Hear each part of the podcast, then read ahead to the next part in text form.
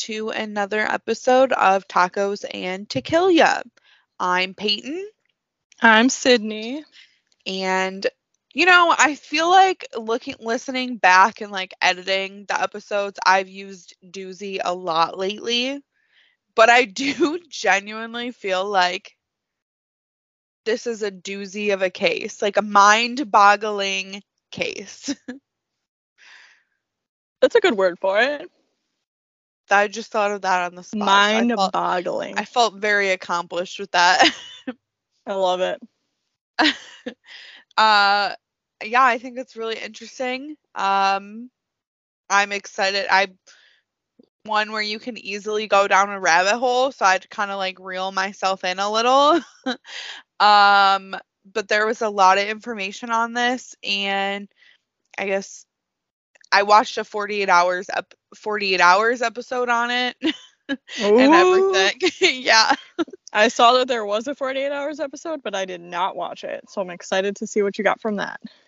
yeah so i mean and i got most of what i got from that is also in like a lot of the articles but there's some tidbits that i gathered otherwise so we'll we'll kind of can't wait to share Yay!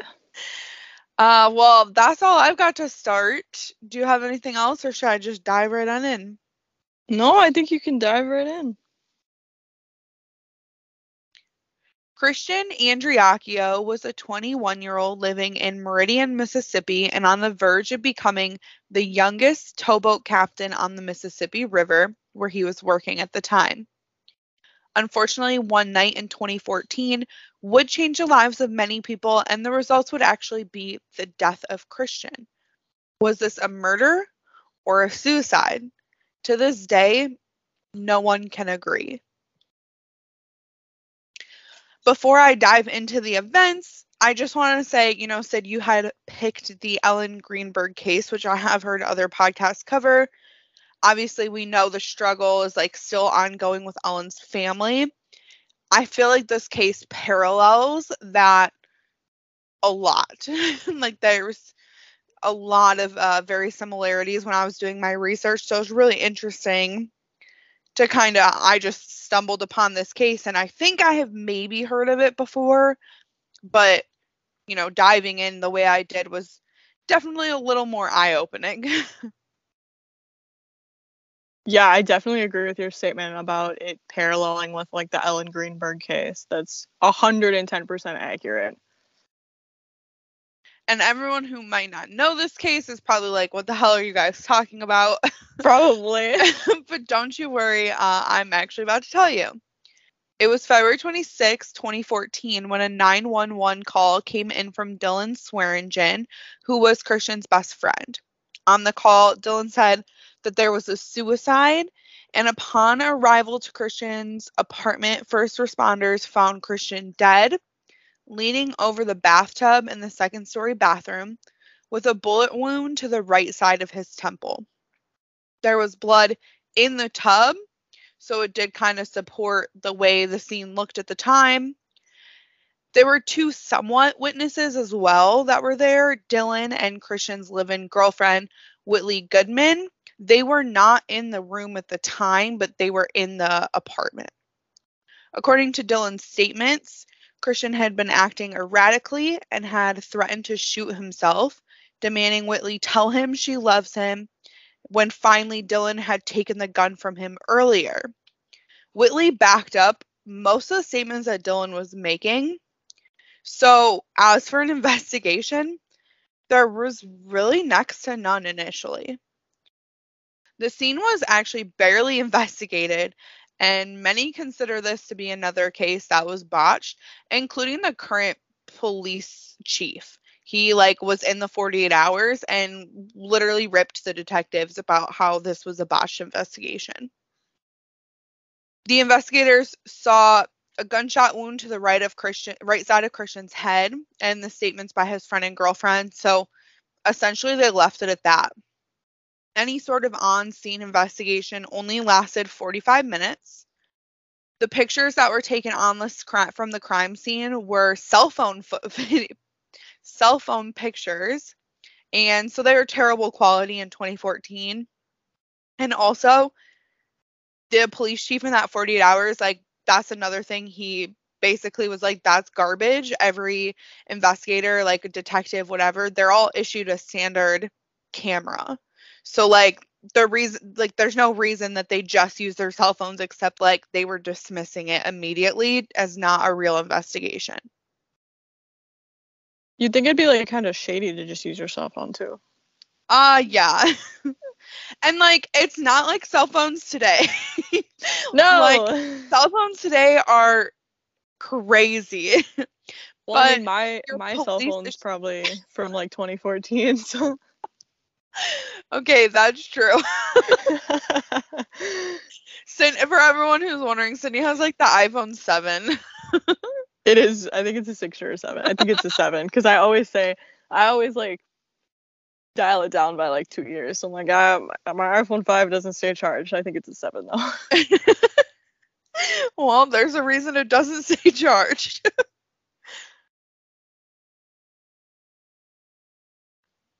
So I will give it to investigators. I mean, Whitley and Dylan were at least brought in for questioning the night of Christian's death. So at least there's that.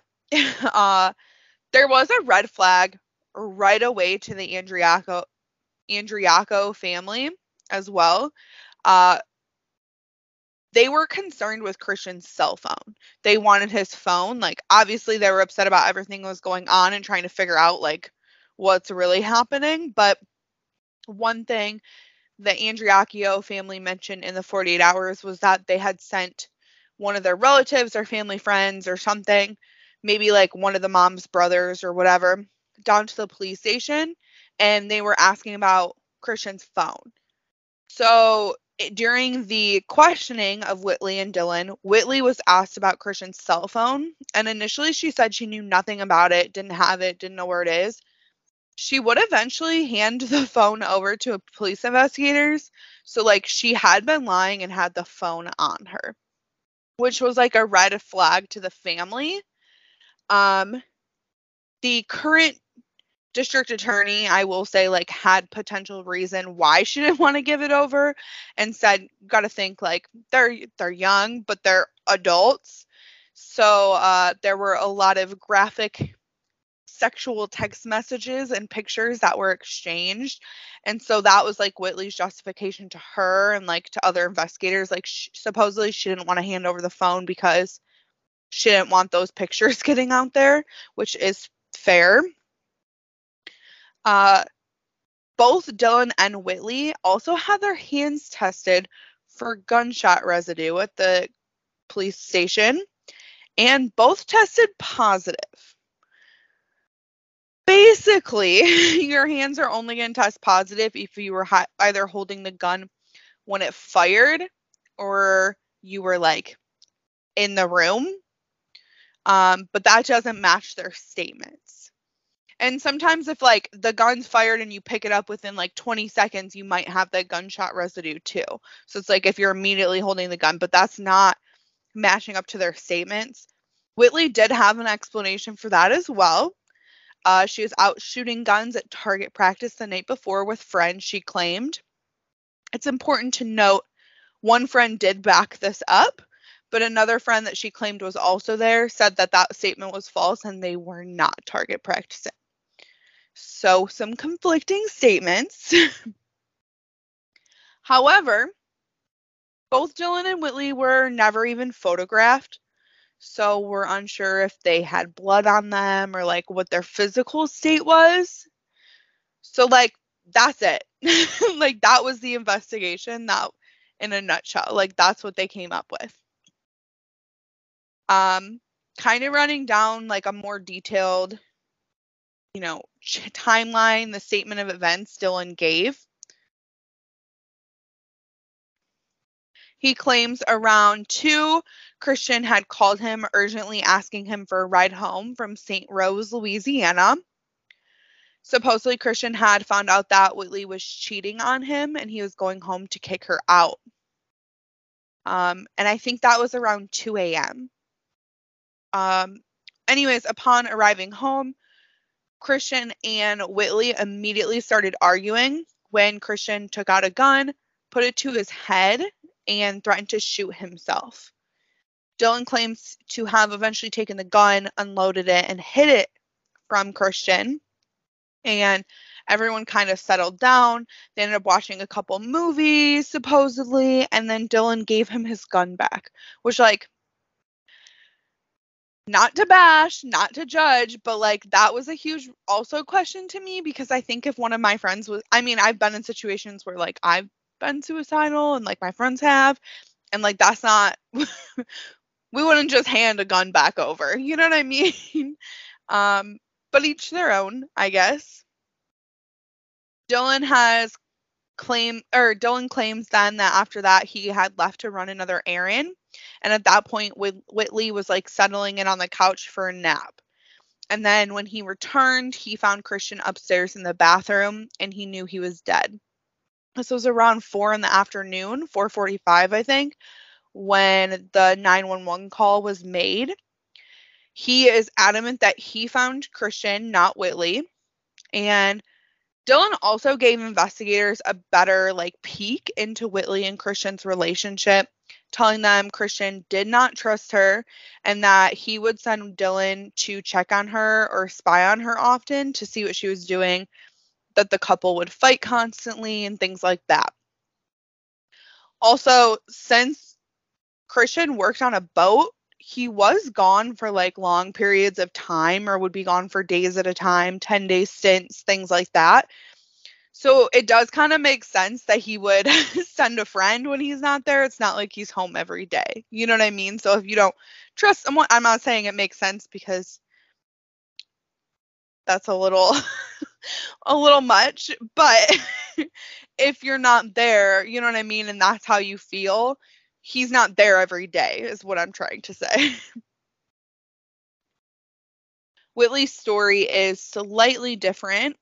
Uh, she was actually asked in the interview multiple times if Christian was ever suicidal, and she adamantly said no. So, if there was something going on that day, she did not bring it up.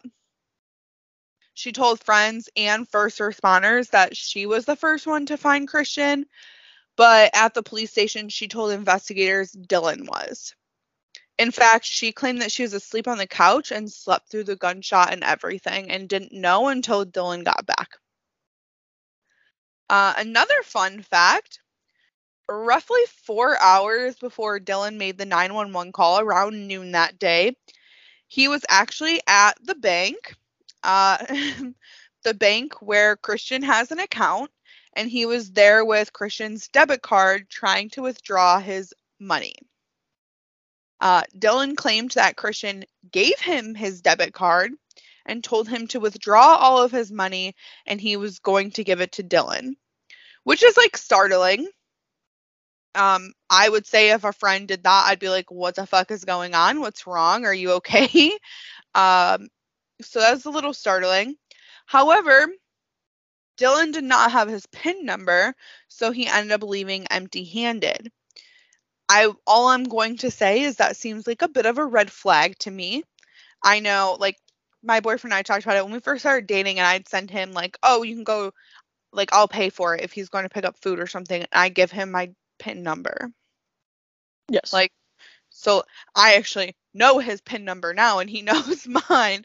But like you like if I you give someone your card, you tell them your PIN number. So I thought that was a little strange, especially sending someone to the bank where it's not like you can just use your debit card as credit.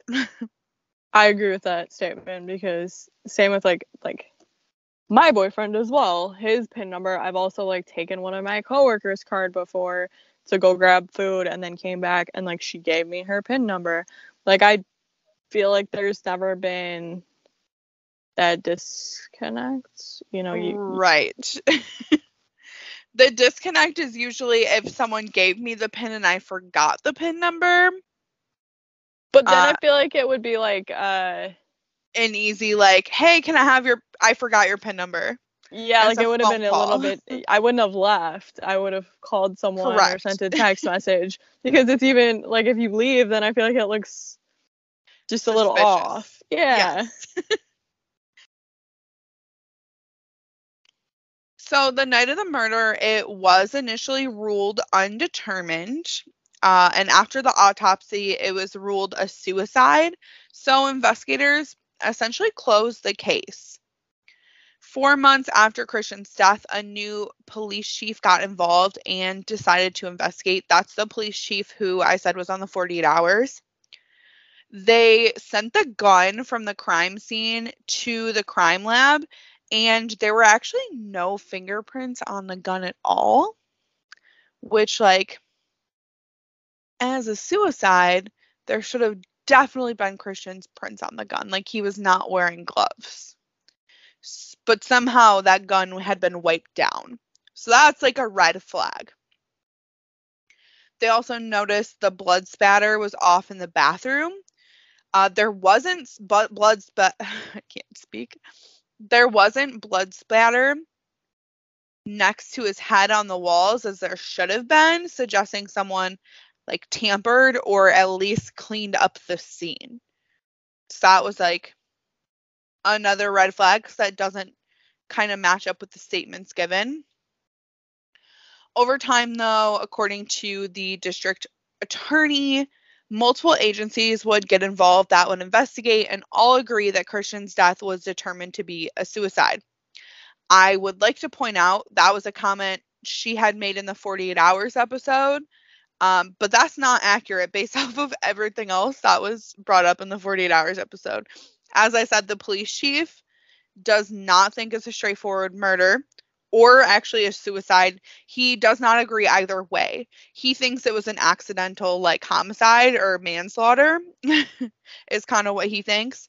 Uh, he also passed along this investigation after he had dug, dug into it and kind of couldn't go any further.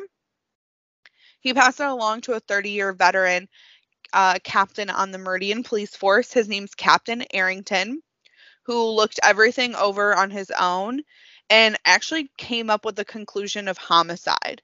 So there is a lot of conflicting opinions when reviewing the evidence. I just want to emphasize that because some people claim, and I'll get to it in a second uh, later on about other statements made, but a lot of people claim it's open and shut suicide. That's not an agreement, and including investigators don't agree. So I just want to emphasize that. So depending on whose article you read or whose case who- who's information talking, you read, yeah. yeah, then you'll hear one version compared to another. Interesting. Yeah, like I, I put that in my notes and then I kept adding, like, no, not everyone agrees to that. Like, not all investigate. Because at first I was like under the impression it was just like the investigators thought this, but it doesn't match. sure. You know, like Ellen Greenberg, I've never really seen investigators come back or like people who investigated it for the police department and said, absolutely, this is a homicide. Mhm. Uh, but that is part of what happened here. Interesting. Yeah. Um, and obviously, Christian's family heavily disagrees with the thought of this being suicide. Uh, they point out that Christian has never struggled with mental health issues or suicidal thoughts before. Um, I would also like to say, with him being 21, the parents might not necessarily know. Um, so I'm sure we're all at this time and point in our lives very familiar with like famous people who have killed themselves or you know might know someone who has killed themselves. And it's not always the case that someone so blatantly struggled with mental health issues or had suicidal thoughts. So that's my caveat i will add they did add that there were things in his life going very well um, with work and according to the family overall from their knowledge you know everything in his relationship too despite their concerns um, kind of taking it back to the before these events. At one point in time prior to the events, Whitley had moved in with the Andriacchio family. Uh, originally, they actually really loved her. They said uh, they thought she was quiet, she was cute. You know, the dad said, you know, Christian really liked her and had spoke really highly of her. So that's like all we really needed. Um, however, as time went on, family became very uncomfortable with her staying there. Said she was showing signs of jealousy over exes and for Christian's attention and things that just started bugging them. So it actually came to the point where the family decided Whitley could not stay there anymore. That is when Christian decided, well, you know, if she can't stay here, I don't want to stay here. Like, no offense, but I'm going to go where she goes. And so they got their own apartment. Uh, families of the young couple started seeing some other issues as well. Christian's parents made it very clear that they thought Whitley was using him for his money. Uh, she had dropped out of high school and from my knowledge wasn't working at the time. He had paid for the apartment. He let her use his car which was like a bmw all the time because he was constantly gone and on the boat. He'd give her money buy her clothes things like that. So the family like really was wary of her at this point in time. Uh, whitley's mother also was not a fan of their relationship she said that she was really thinking it was becoming to the point or coming to the point where like Christian was very controlling.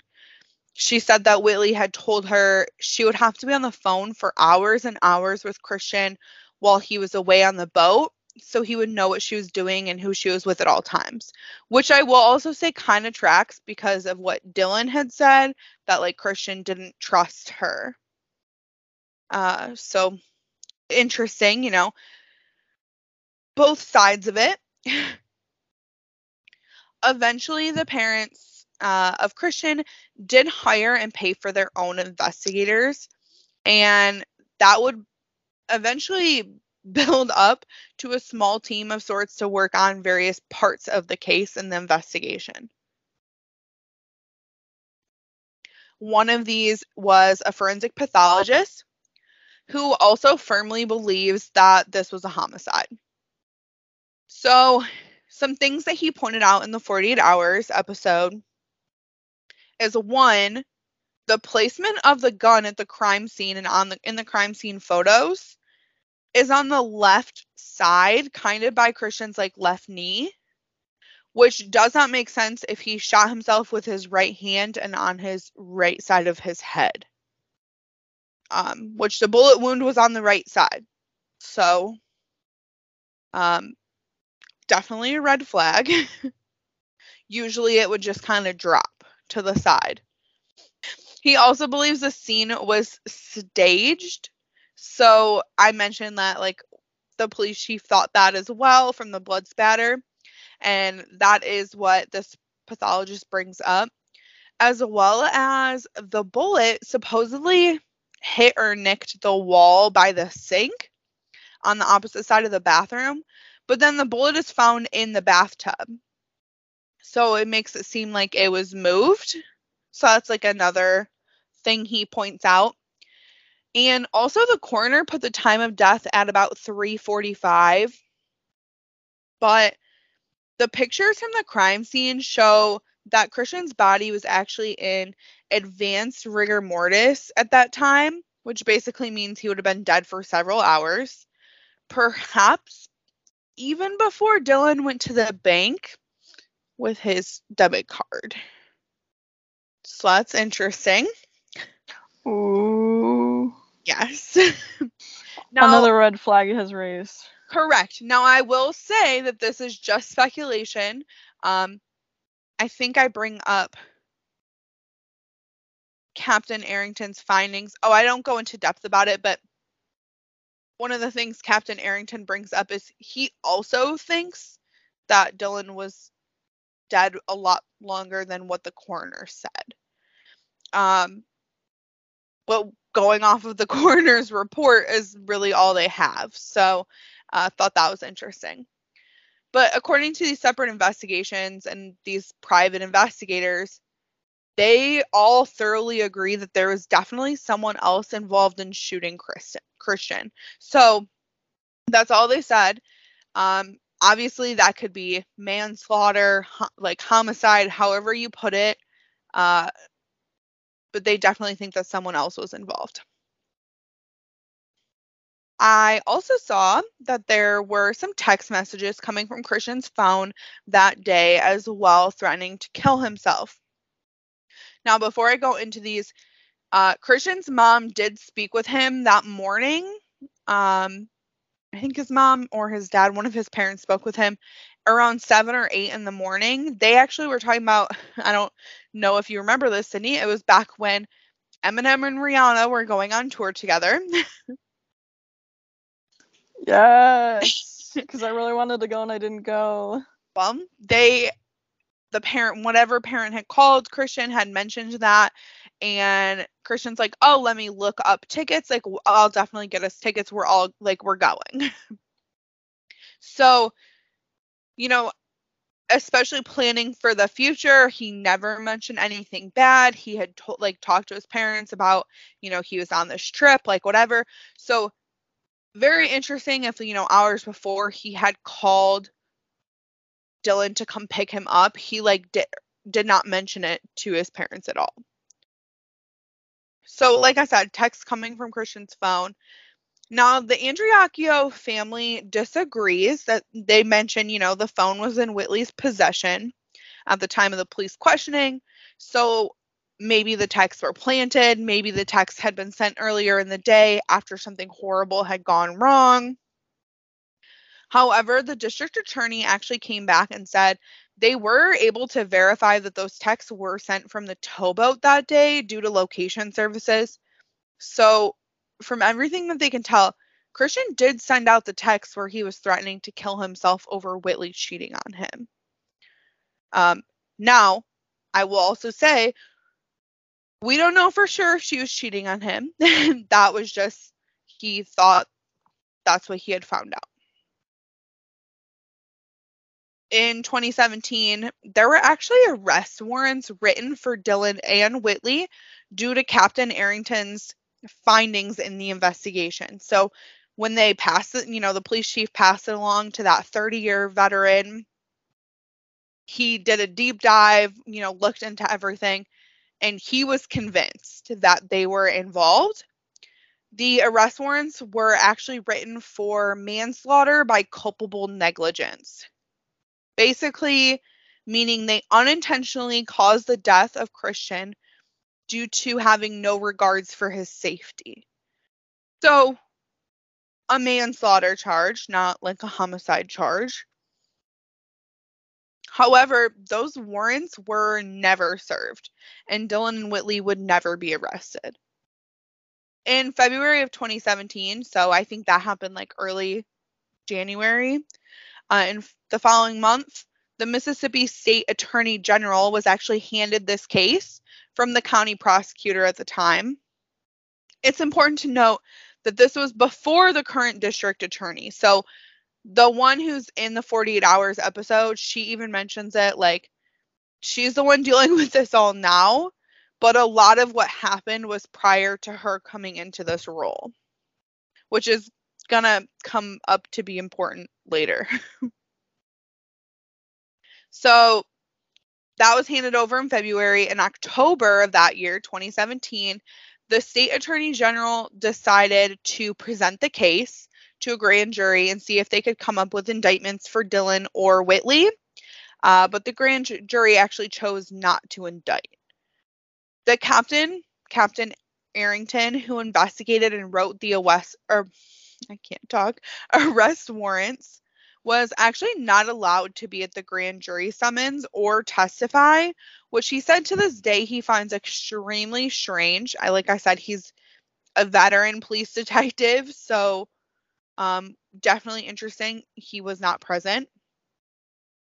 Uh, both Whitley and Dylan have avoided any interviews or making any comments to the press. I would say fair. I would also probably avoid it. Um, It's very fair. yes. I will say I thought it was really interesting that their moms did cooperate with 48 hours. Um, all they really did is both of them say, you know, they claim their children are innocent, which is really not shocking. Uh, they all talk, they both parents talk about, you know, both their kids have struggled, both their kids are grieving. You know, even the par- the moms say, you know, we knew Christian, we loved him too. Like he was family to our families. Um, so I will say, you know, unfortunately, if it is actually truly a suicide, a lot of lives have been ruined in in this no matter what. You know what I mean? So um very interesting. Um in August of 2020, I do think it's interesting also to note that Whitley did make some comments to 48 hours. So they weren't interviewing her. She actually agreed to at least be photographed with her mother for pictures or, you know, like little video clips for the 48 hours episode. Dylan did too, but he did not speak with anyone. Um, when they went to go photograph Whitley and her mother, she actually decided she wanted to read a poem. Uh, here are a couple lines that she had said in the poem. It was played in the 48 Hours episode.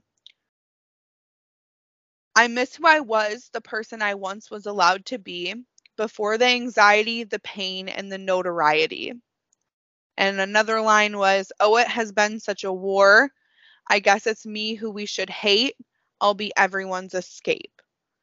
Uh, seemingly implies she is a victim in all of this, and it was summarizing the traumatic things she has gone through since Christian's passing. Um, I'm not going to comment on this. I will say it was an interesting take. Um, like I said, she did not take any questions. She really only read the poem. Um, and even the 48 hours cast from everything I've read was like pretty shocked because it, she had been adamant in denying any um, interviews previously. Uh, prior to this, in June of 2019, a podcast, Culpable, started covering the case well. Uh, they actually brought nationwide attention to the case and the injustices there were, which resulted in a lot of backlash to Whitley, Dylan, the police force of Meridian, and the district attorney. So, as I mentioned, it's really unfortunate since the district attorney is fairly newer to this case. Um, in the 48 hours, and I'm going to talk about it again in a little bit, but she mentions like she is getting like she has received verbal physical and like verbal threats and online threats and virtual threats to her family and her home. And like a lot of like really messed up stuff you know she's married she has kids like it is pretty unfair so i just want to bring that up. But culpable offered a hundred thousand dollar reward for any information leading to a conviction on this case but it's actually yet to be claimed. And then my last like piece of the investigation is that in august of 2020 so only about a year and a half ago.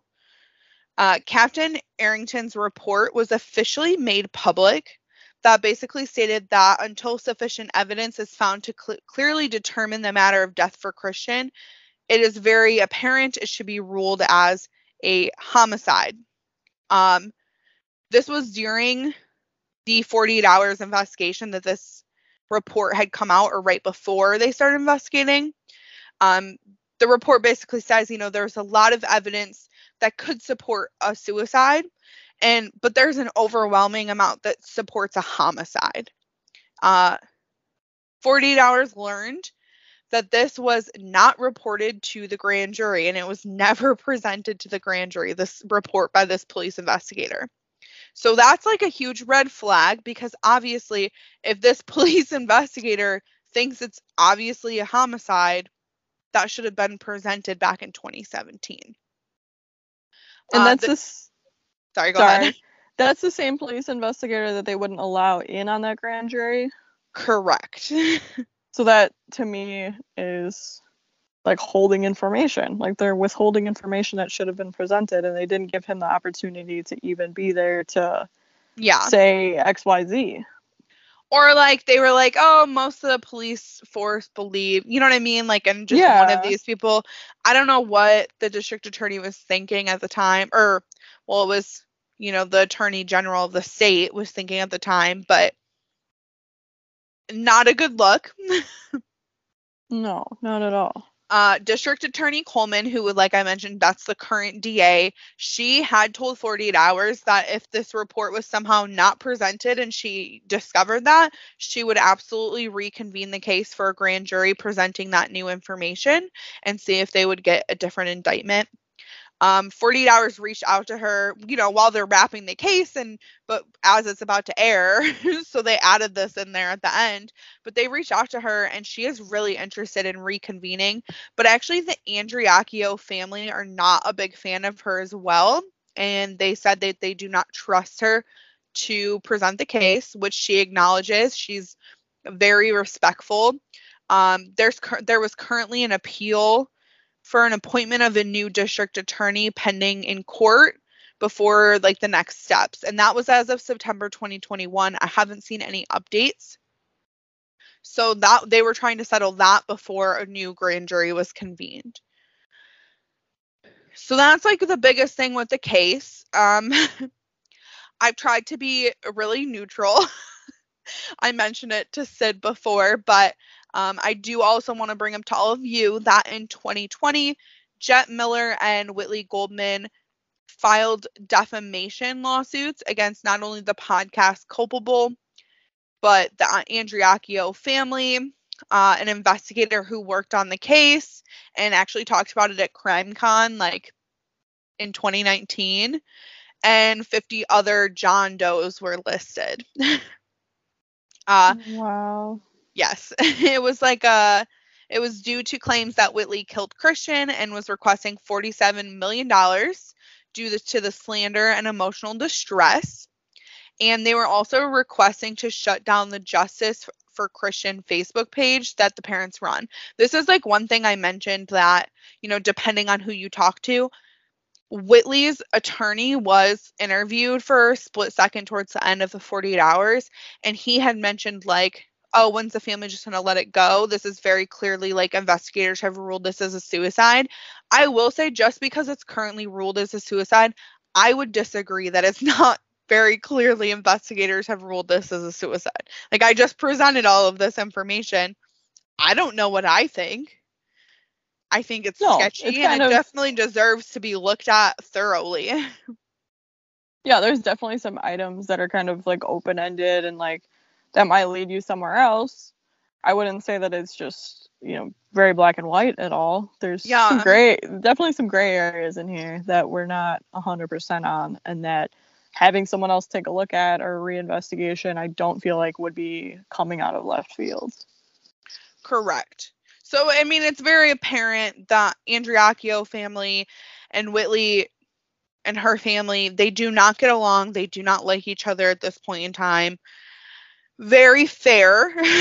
um, I cannot see anything that has happened with this case since 2020. I've tried to dig. I couldn't find anything that has like been brought up. Um, but I do find it interesting and actually here's why. So I'm sure you're very aware of this, Sydney. um, oh God. In a defamation lawsuit, the burden varies, but in this specific case, if it went to a trial and like a pre- presentation in front of like the judge, Whitley has to prove that she did not kill Christian or is not responsible for his death in any way to prove that the family is causing like is is speaking ill of her. Sure. And I'm not sure how that would work. Um like I said, I know it's labeled as a suicide, so maybe that's enough maybe with the text sent, the family could argue that she was somehow at least responsible or culpable in, in some way of his death, even if it is a suicide. Um, I think that there are a lot of things that don't add up. That in a trial, if she would have to be questioned, and the family has claimed she's never really answered all of their questions, I think it would be interesting. Uh, and it's also very interesting because in civil trials, the court records are not sealed. You can then yeah. use these records to indict in a criminal trial. I mean, we'll just reference Bill Cosby was indicted after a civil trial. Like he claimed he did unmentionable things to a woman and settled in a civil lawsuit and the things that he said in that trial and were said by other people were used against him in a criminal trial. Yeah. So I just I thought that was extremely interesting. I don't know if maybe it's just been like it hasn't even seen the court yet or like they were hoping that some people might just be willing to settle. I have no idea. And Um, but I thought it was really interesting. That's a good point too, because I feel like with civil cases, especially like there's a decent amount of cases that, you know, filing that lawsuit is like almost let me get your attention. And like this is just like a very general statement, like that they're looking to settle the case or like settle on a trial outside of court. They don't want to necessarily go to trial. Like they want to do all of this. They want to get someone's attention and have it get handled outside of the courtroom. And that So- could possibly be it. hmm Uh, I feel like that would be realistic. we're also like speaking on this and i don't know if you've been following but there's a very majorly publicized Johnny uh, Depp. defamation case right now uh, where everything is coming to light for the public too and i'm sure it's a little different because it is someone like johnny depp and amber heard who are like in the spotlight Mhm. um, but I'm sure in the true crime world, if this does go to trial, we would see a lot more on what's going on. yeah, I'm sure. I'm I'm 100% positive that that would be the case. I have some fun facts, but was there anything you wanted to add before I get to those? I guess the only thing that I wanted to comment on is because I love to play devil's advocate on everything. oh, I know you do. so Peyton had mentioned, you know, the poem that Whitley had given, and I think that there's two sides to that. Um, obviously, it was kind of open ended, um, but looking at it from a grieving perspective, you know, people grieve in different ways. People do crazy things when they're grieving, and that's a coping mechanism for them. So that could be that.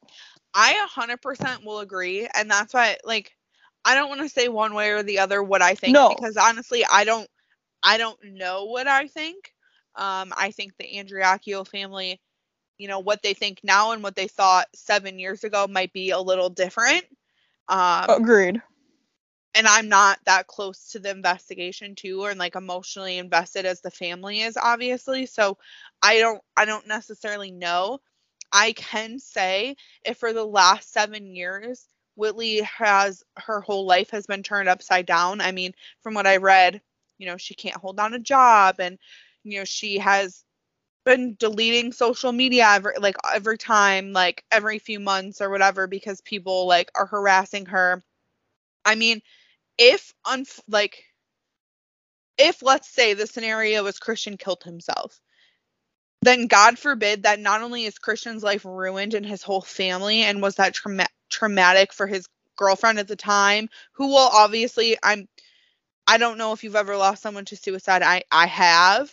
I have a friend who unintentionally killed themselves and that's something that like for years I had to deal with that like maybe I could have done something. You know what I mean? So all of that that Dylan and Whitley already had to carry and then everyone's blaming her. I mean, unfortunately if that is the scenario, like I said, many lives have been ruined. Absolutely. and that's me trying to play devil's advocate as well, which you won't usually hear very often. Usually I'm I'm quick to judge. I think it's very, very important to note because it is one of those things that everyone, I don't think there's any rhyme or reason to the way that people cope with certain scenarios. And you know, I've I've never had a situation where someone I was living with like that had passed, and especially in like a very dramatic, traumatic manner like that. Um, I think that would definitely, no matter what the case is, leave a hole in your heart. I bring this up. I feel like I bring this case up all the time, and it's like my hot ticket item, and I'd probably have millions of people come for me. Uh, my my mom actually, I said this to my mom once, and she was ready to fight me. But like the Scott Peterson and Laci Peterson case, I literally listened to another podcast episode today that covered it, and even the person who covered it, she said like, "Look, you're not gonna like him, but I'm not convinced he did it either." So like, weird. uh, that sorry, that's my hot take. I I'm not convinced.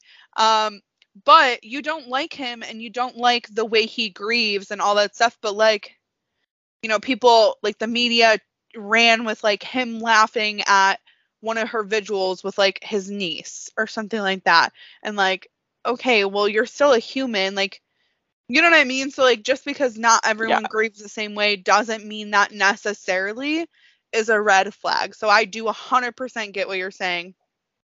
I just had to link The it to that case again. No, that's that's fine. The media will always find a way to 100%. tr- transcribe it into whatever story they want that day. Like So no like, matter what it is. I've tried to be like really neutral, and that's like one of my fun facts is like, you know, social media and internet sleuths are sometimes a good thing, sometimes not. And I really firmly believe that this is a case where like it hasn't been a good thing. Like the spread of this case all throughout social media has relaxed like has resulted in the harassment of the Andriacchio family. Like they've gotten threats and people are like talking about how like in depth about how their son killed them himself like in their like throwing it in their faces trying to discredit them.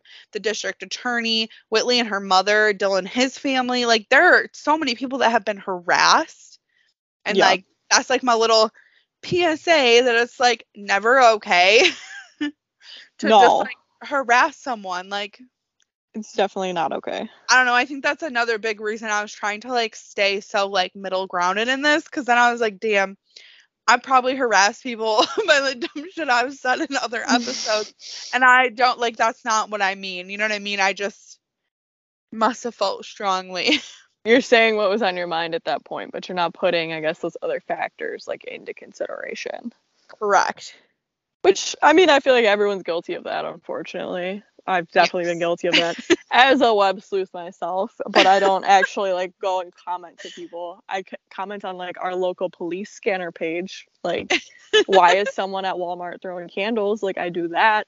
But like, I'm not commenting on like real life things. Like, No, Sydney just gets blocked from celebrities' girlfriends. Yeah, okay, I do it to. Pe- I'm. I'm not doing it to people that.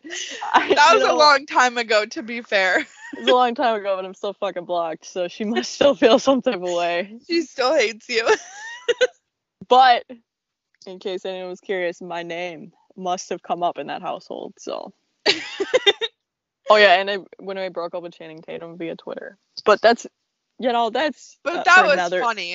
That was for an- another day. But someone called me a web sleuth for that probably. Harassment. To I the don't know. I thought that one was for sure funny. I thought that was funny as hell. So I actually have two more little tidbits real quick. So the parents mentioned how, you know, everything has been out of control, social media, and for example, I guess Christian's autopsy photos were downloaded online over 20,000 times is what the mom mentioned in the 48 hours episode. Uh, which is a lot. And obviously she's talking about like the traumatic part of like opening Facebook and like seeing an article about it or like seeing people share the autopsy photos, which is like horrifying because an autopsy is not pretty. Uh, so as a result of this, the Andriacchios actually lobbied and had a law named after their son. So Christian's law passed as of July 2021. It does restrict the public's access to autopsy photos in the state of Mississippi, which I don't think is a bad thing. And then, uh, just like my ending note here, is Christian's parents spoke very highly of him, as most parents would and should. Uh, his father said he was on his way to becoming a very good man, husband, and father, which he has now missed out on seeing. His mother describes Christian as charismatic, always smiling, loving to be the center of attention growing up. She said he would always flirt with people despite their age and enjoyed making everyone feel special. Uh, Christian was hardworking, responsible, independent, and a good person, and that is how he should be remembered. The family also is now running a nonprofit in Christian's name, helping provide shoes and clothing to children in need, especially those in the system. Uh, our sort, one of my sources is called the Magnolia Sun or magnoliasun.com. That's the website for the nonprofit. And on that page, people can share memories, photos, and stories, which is like overflowing with stories and love for Christian that people have submitted, which again, I really think speaks volumes to who he was. And that is all I have. I just talked a lot. No, that was good. That was great. I'm really happy to always end on a, a, a piece to tell a little bit more about, you know, these unsolved cases, like to tell a bit about that that person and what they were like. I think it gets a little bit more.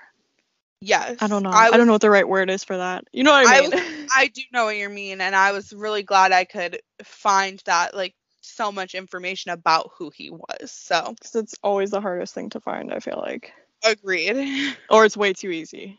And There's also, I highly between. recommend, you know, checking out that website or the 48 Hours episode. Even the first like five minutes, there's tons of pictures and video clips of him like as a kid. And it's like you can just see he loves being the center of attention. He's such a goofball and just like love to make people laugh kind of person. I love that. I'm gonna have to go check that out. Highly recommend. Definitely have to check that out after this. So you got a joke and a fact for me then? I do. What do you want first? Um, let's go fact first. Okay. So we got a we got a holiday coming up, so I had to make sure to note on this. So Cinco de Mayo actually commemorates the anniversary of Mexico's victory over the French Empire during the Battle of Puebla in 1862, which I thought that Cinco de Mayo was just like a bullshit holiday to celebrate and drink margaritas. So I'm happy that there's actually something behind it. Yes, I knew it was a battle. I didn't know it was the battle of I think it's Puebla. Puebla. but I didn't know. And I totally forgot this episode comes out two days before Cinco de Mayo. Clearly I'm a bad tacos and tequila member. Duh. My boyfriend's birthday is on Cinco de Mayo. That's how I always remember. Oh snap, I didn't realize that. Yeah. I did know he was a Taurus. Yeah. yeah. Very spot on. But Very Well, much so. Those are interesting. That's um. I'm glad you shared that because now I'm sure not everyone knows.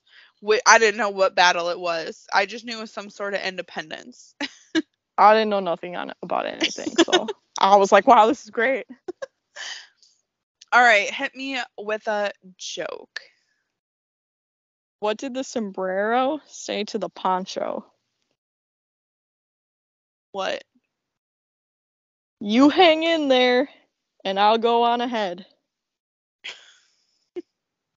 Because the poncho hangs, and the sombrero goes on your head.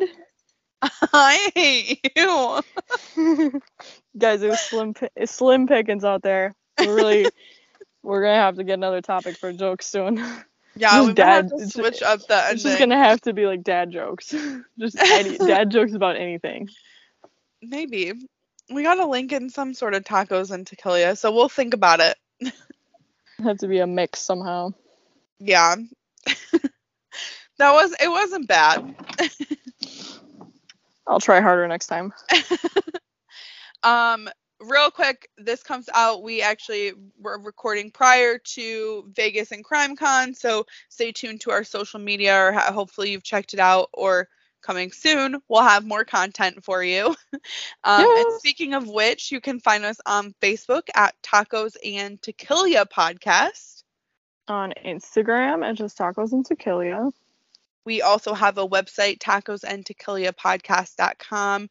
I also think we have information on there about our TikTok page, so you can find that too. And if you're listening on Spotify or Apple Podcasts, make sure that you leave a rating and or a review to help us get noticed. And it's just really cool to see those numbers go up. yeah, it really is. Um, well, I think that's all we have, right? I think so. Sweet. Well, then we will talk to you guys next week and enjoy your Cinco de Mayo. Bye. Bye.